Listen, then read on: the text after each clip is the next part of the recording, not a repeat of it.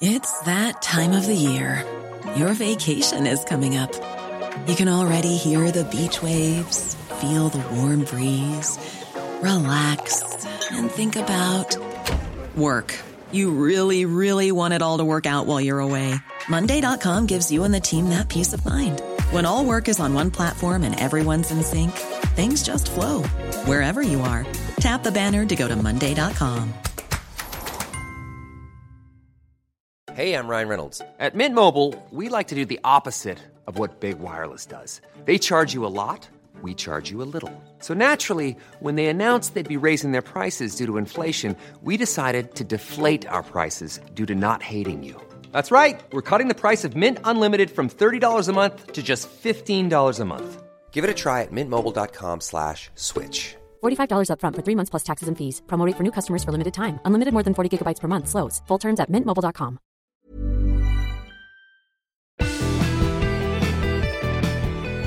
This week, why it's crucial to use the right language when talking about antibiotic resistance. There is a complete blank look on people's faces often when you discuss these terms. And a brain region thought to be a bit simple turns out to be quite clever. What you're witnessing now is a shift in our worldview of the brain. Plus, three tales of the perils of research. This is the Nature Podcast for May the 4th, 2017. I'm Adam Levy. And I'm Kerri Smith.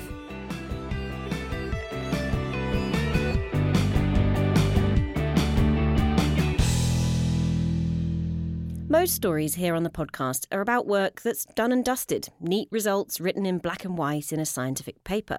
But the process of getting there is much more colourful. Some scientists have to be pretty intrepid to gather the data they need. This week, Nature's careers section is zeroing in on some of these experiences, running the results of a photo competition called Scientists at Work. To accompany the competition, the Nature podcast has three stories of extreme data gathering in the field. One is from the winner of the competition, paleobotanist Ksenia Ashastina. The others later on in the show are from previous guests of the Nature podcast, one whose story we have partly told before, the other an all new tale. In their own ways, they each show how scientists in the field should expect the unexpected. They also show that remote fieldwork cannot be a solitary pursuit. It only works if you rely on the support of others.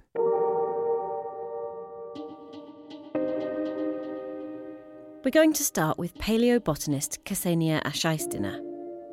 Her winning photograph shows her supervisor, Frank Kienast, standing at the bottom of a huge cliff made of frozen mud. His orange jacket glows against the background. Mature evergreen trees overlook the top of the precipice, tens of metres above him. They look like they're made of Lego. For her PhD, Ksenia is working with plant remains, seeds, leaves, bark fragments, frozen into the permafrost in northeastern Siberia. She hopes to figure out what used to live in the area hundreds of thousands of years ago, when woolly rhinos and mammoths roamed the tundra. So off she went in the middle of the polar summer to a remote outcrop of permafrost near a town called Batagai. We stayed there for three weeks, and from there it's just 10 kilometers from the outcrop. So we drove a car to the outcrop, then took a small walk, about one and a half, two kilometers through the northern taiga to reach the outcrop. And then suddenly um, you see this huge, enormous outcrop. So this looks like an almost perfect amphitheater with an ice wall, really steep ice wall of uh, 70 75 meters and it's so loud. Mosquitoes all around you, the cracking ice and creaking trees that head down to the bottom from all around. And you're standing in the mud that sucks you in. This is a great experience. These were the risks they expected falling timber, sucking mud, and mozzie bites. Risks posed by the environment. But what they didn't plan for was interference from the locals. They knew that when the permafrost thawed, sometimes remains of mammoths and rhinos popped out of the mud, including their tusks. And they'd heard that locals can make a tidy profit collecting and selling them. But they didn't expect to be considered competitors. We were uh, already done with our sampling and were about to come back. And on the way, there suddenly popped up two drunken ivory hunters. And they got really angry right away as they supposed that we were about to collect the mammoth tusks. They were quite aggressive, so I pretended as if I have no idea about the ivory. They had guns. That's why I had to be extremely friendly. so we showed the bags with our mud, and the hunters became uh, sober due to the shock that they are, there are people collecting worthless mud instead of these expensive tusks. The hunters seemed happy enough that the mud collectors were doing what they said. But they stayed to keep watch over them, and Ksenia kept in contact with them, taking them proof of a morning's mud collection to make sure they stayed calm.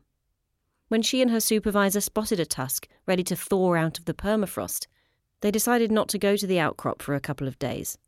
The permafrost thaws so quickly in summer that the tusk was revealed in two days and quietly removed.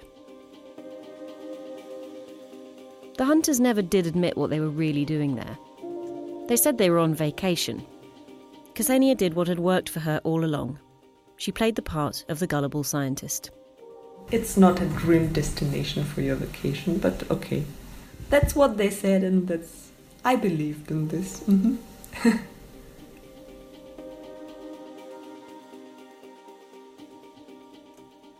That was Ksenia Ashastina, who is a PhD student at the Senckenberg Research Station of Quaternary Paleontology in Weimar, Germany.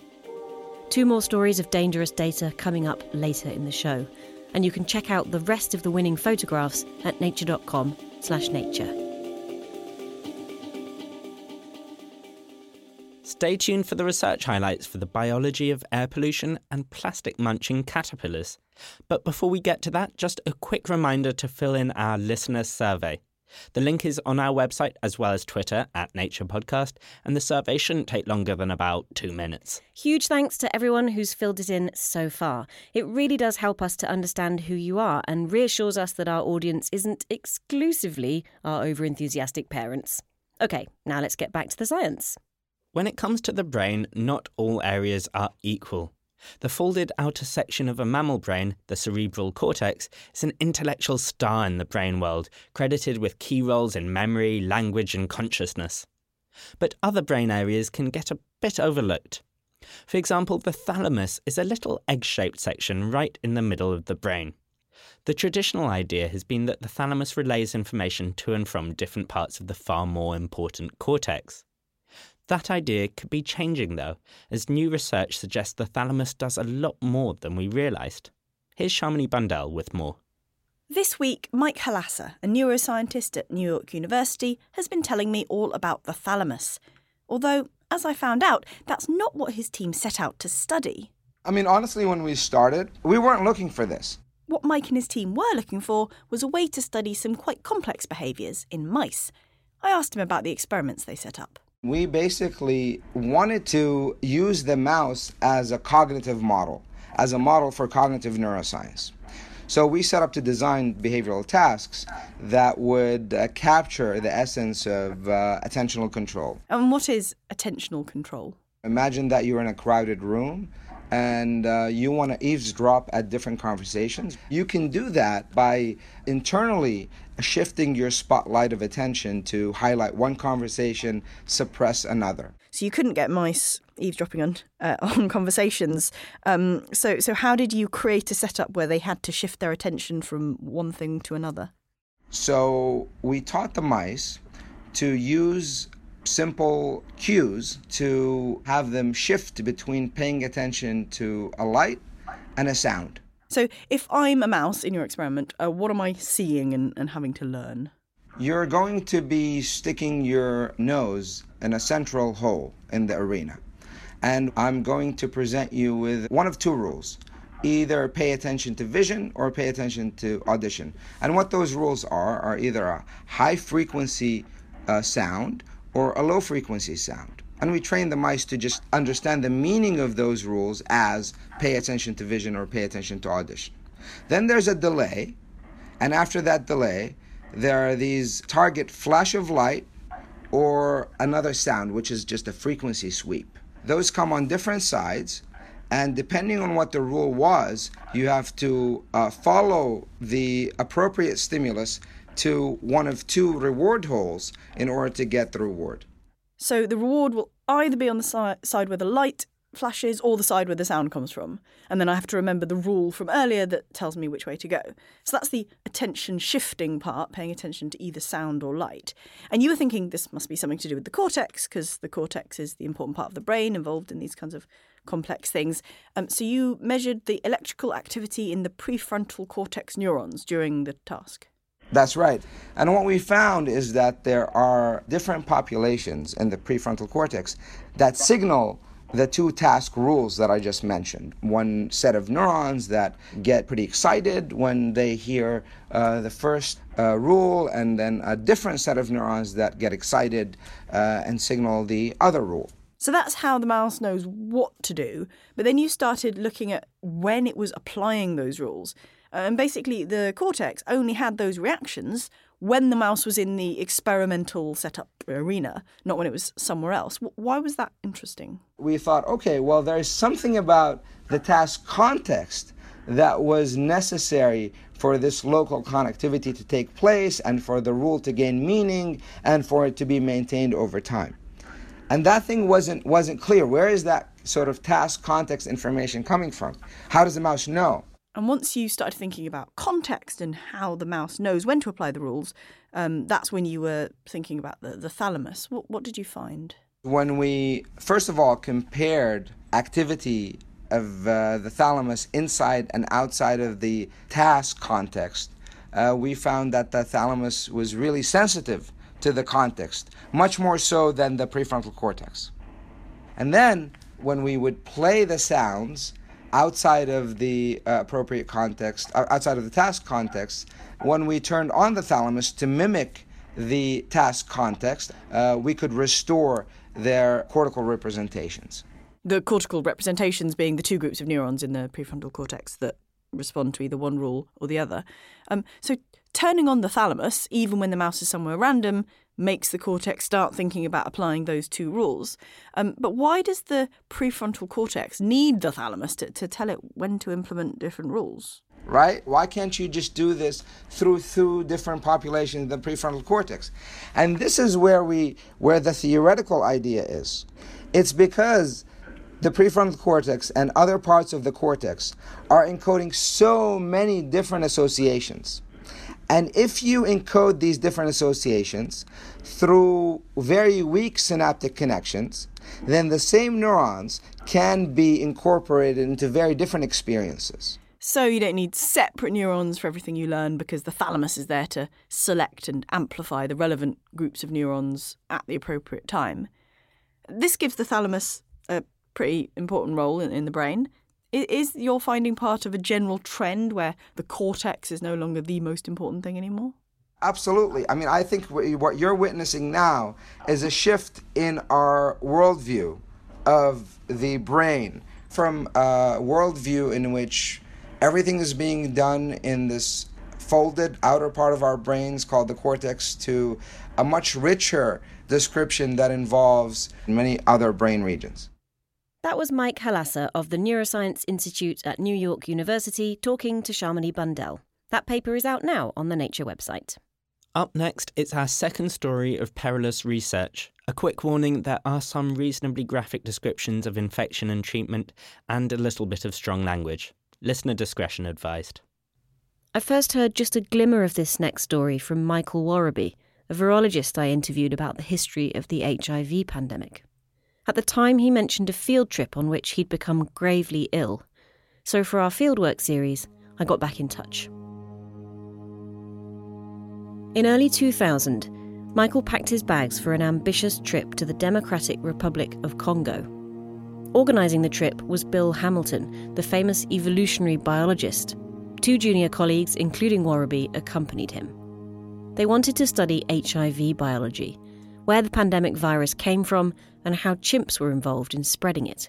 They flew into a region of the DRC called Kisangani, hoping to collect uh, fecal and urine samples from wild chimps that lived in the forests near the Congo River. And it was during the the civil war in the Congo, and we figured um, that that would make things dangerous. And like many Victorian expeditions, uh, it was the, the bugs that were more dangerous than the uh, than the people and the guns.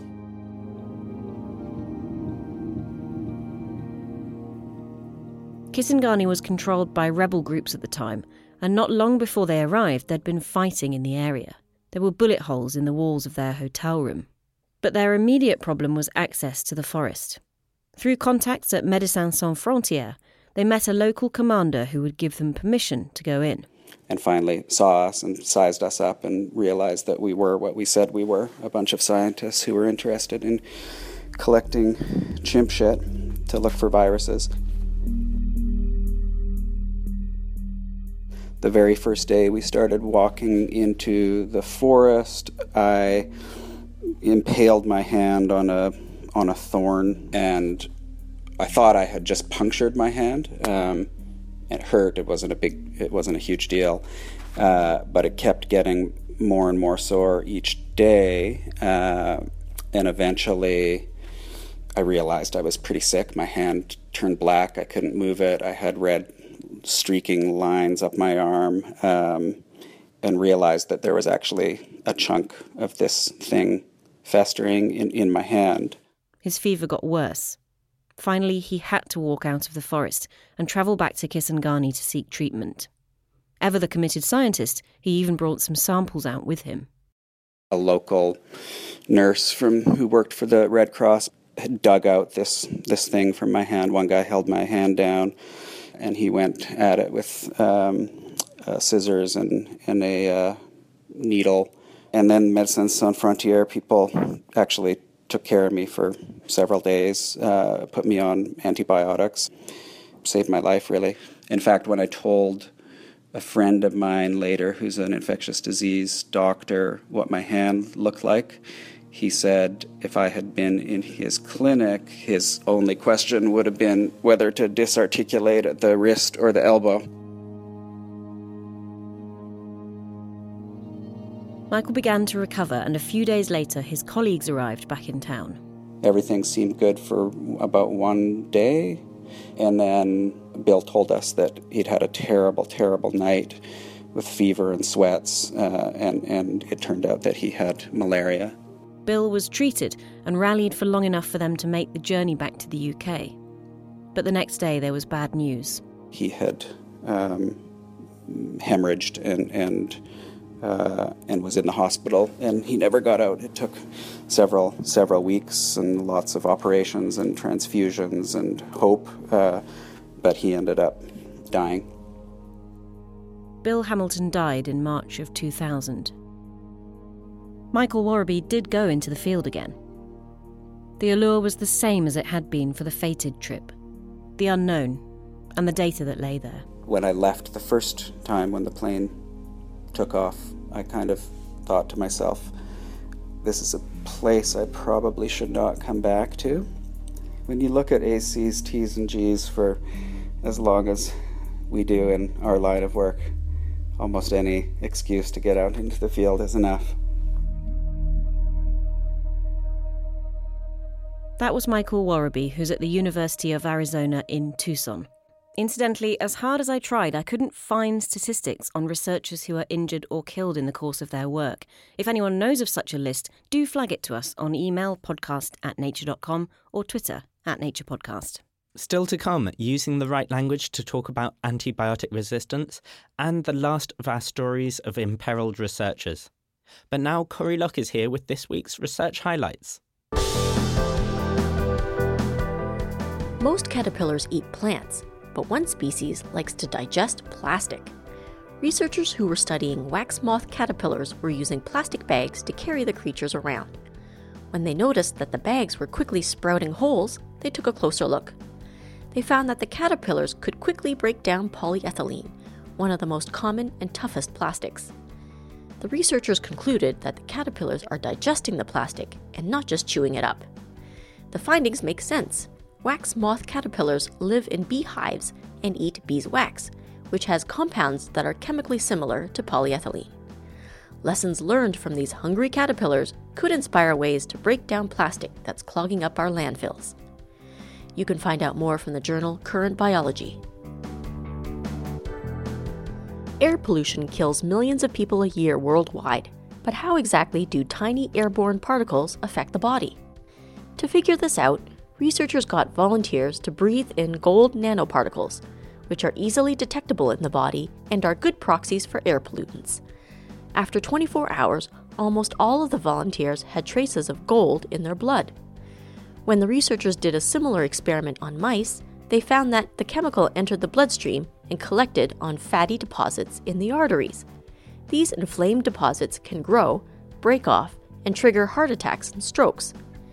Some nanometer sized pollutants are known to cause inflammation, so if they are building up in fatty plaques in arteries, as this study has found, this could be a way that air pollution increases the risk of heart attacks. Find out more from the journal ACS Nano.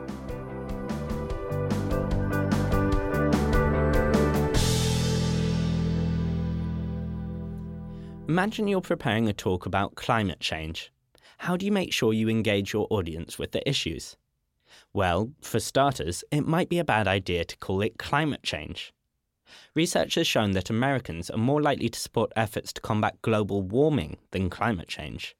Choosing your terms carefully could give your talk more clout. Jarring jargon or loose language can scupper attempts to make progress in research, too. Take antibiotic resistance. Bacteria are wising up to our usual treatments, and there's no new class of drugs on the horizon. Overcoming this problem means using the drugs we have more carefully and intensive research to develop new treatments. But Mark Mendelson argues that it also means being more careful with the language we use when talking about this problem. He works on infectious diseases at the University of Cape Town, South Africa, and has a comment out this week. And Mark knows all too well what's at stake from resistance to antibiotics. Uh, I have looked after patients that we have been unable to give an antibiotic because the bacteria causing that infection is resistant to all antibiotics. It's extremely sad, frustrating, and extremely worrying.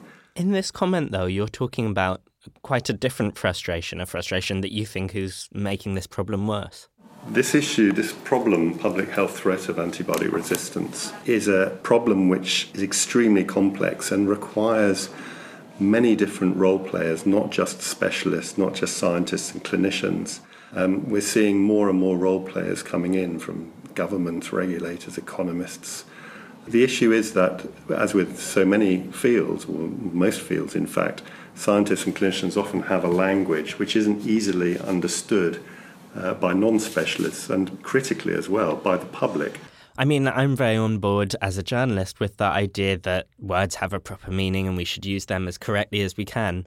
But can loose language really have such serious consequences? The studies in uh, a couple of years ago from uh, both the World, World Health Organization and the Wellcome Trust highlighted the fact that the main term, for example, that is used often to describe that, which is antimicrobial resistance, which is actually a term for um, resistance of all different microbes, uh, antimicrobial resistance, less than 50% of people had actually ever heard of the term. The, its abbreviation, which is commonly used, uh, is AMR. Less than 20% had heard of this term. And there's a complete blank look on people's faces often when you discuss these terms. So, without understanding of the problem, use of loose terminology and unfocused terminology, which people don't understand, can have serious impact on your ability to try and take the discussions and the more importantly the actions further. So, are there examples of times when using the incorrect language is actively misleading for the purpose at hand?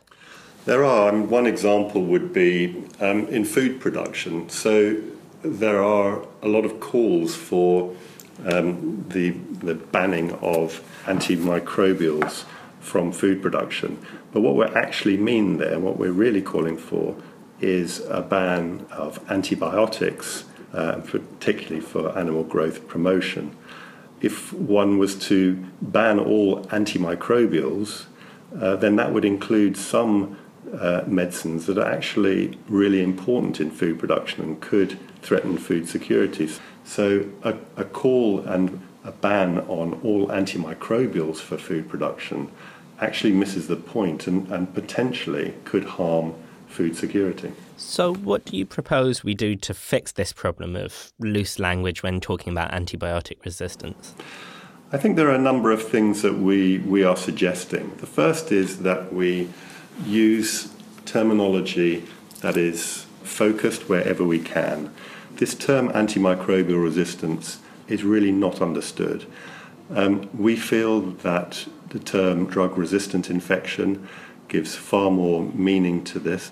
The second thing is that there really needs to be a body of research done on this to try and identify terms that are used globally. Are those terms in English translatable? We would suggest exploration of how terms and phrases are interpreted by different people in different geographic and societal locations. And if we can reach a consensus on the terminology, we believe that that will allow more focused and positive change. When you actually encounter clumsy language in, in this context, is it a frustrating thing? It's understandable these terms are used, but I think the important thing is to turn frustration into education and action really try and outline and, and help people understand how a more focused terminology could impact positively on our activities to try and combat this complex issue. That was Mark Mendelson. Find his comment piece at nature.com forward slash nature.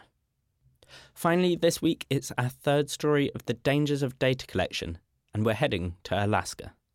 Every summer for the last 42 years, Arctic biologist George Divoky has packed his bags and set off for Cooper Island, a remote spit just off the north coast of Alaska.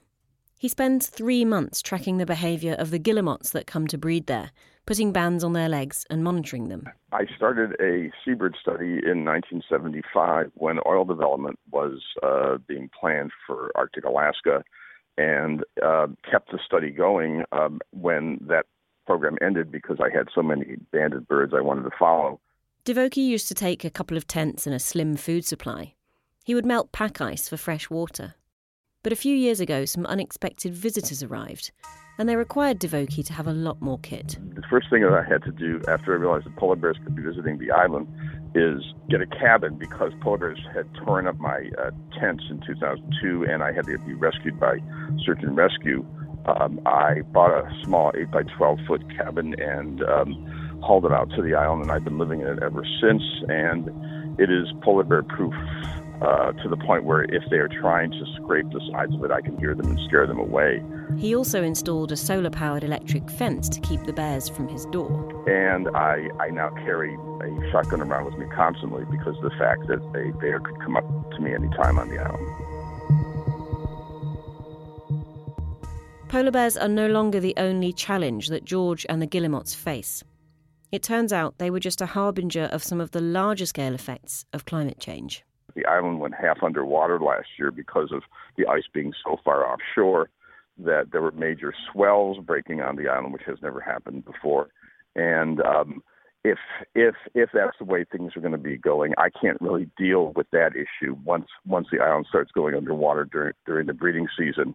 Um, basically, the study will have to be over. But again, um, I really want to be there when that happens because having followed something now for 41 years, I have to see how this is going to end.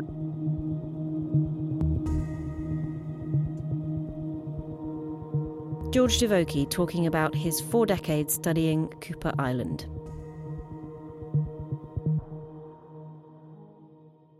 That's all for this week. No news chat this time round. But listen out for the second of our mini series, Grand Challenges. It's an in depth look at the global problem of ageing and can be found in all the same places you find the regular Nature Podcast show. And if you still haven't got your Nature Podcast fill, then give April's Futures episode a listen. It's a heartbreaking story of loss set in a science fiction world. Tune in next week when we're giving our show a little makeover. I'm Adam Levy. And I'm Kerri Smith.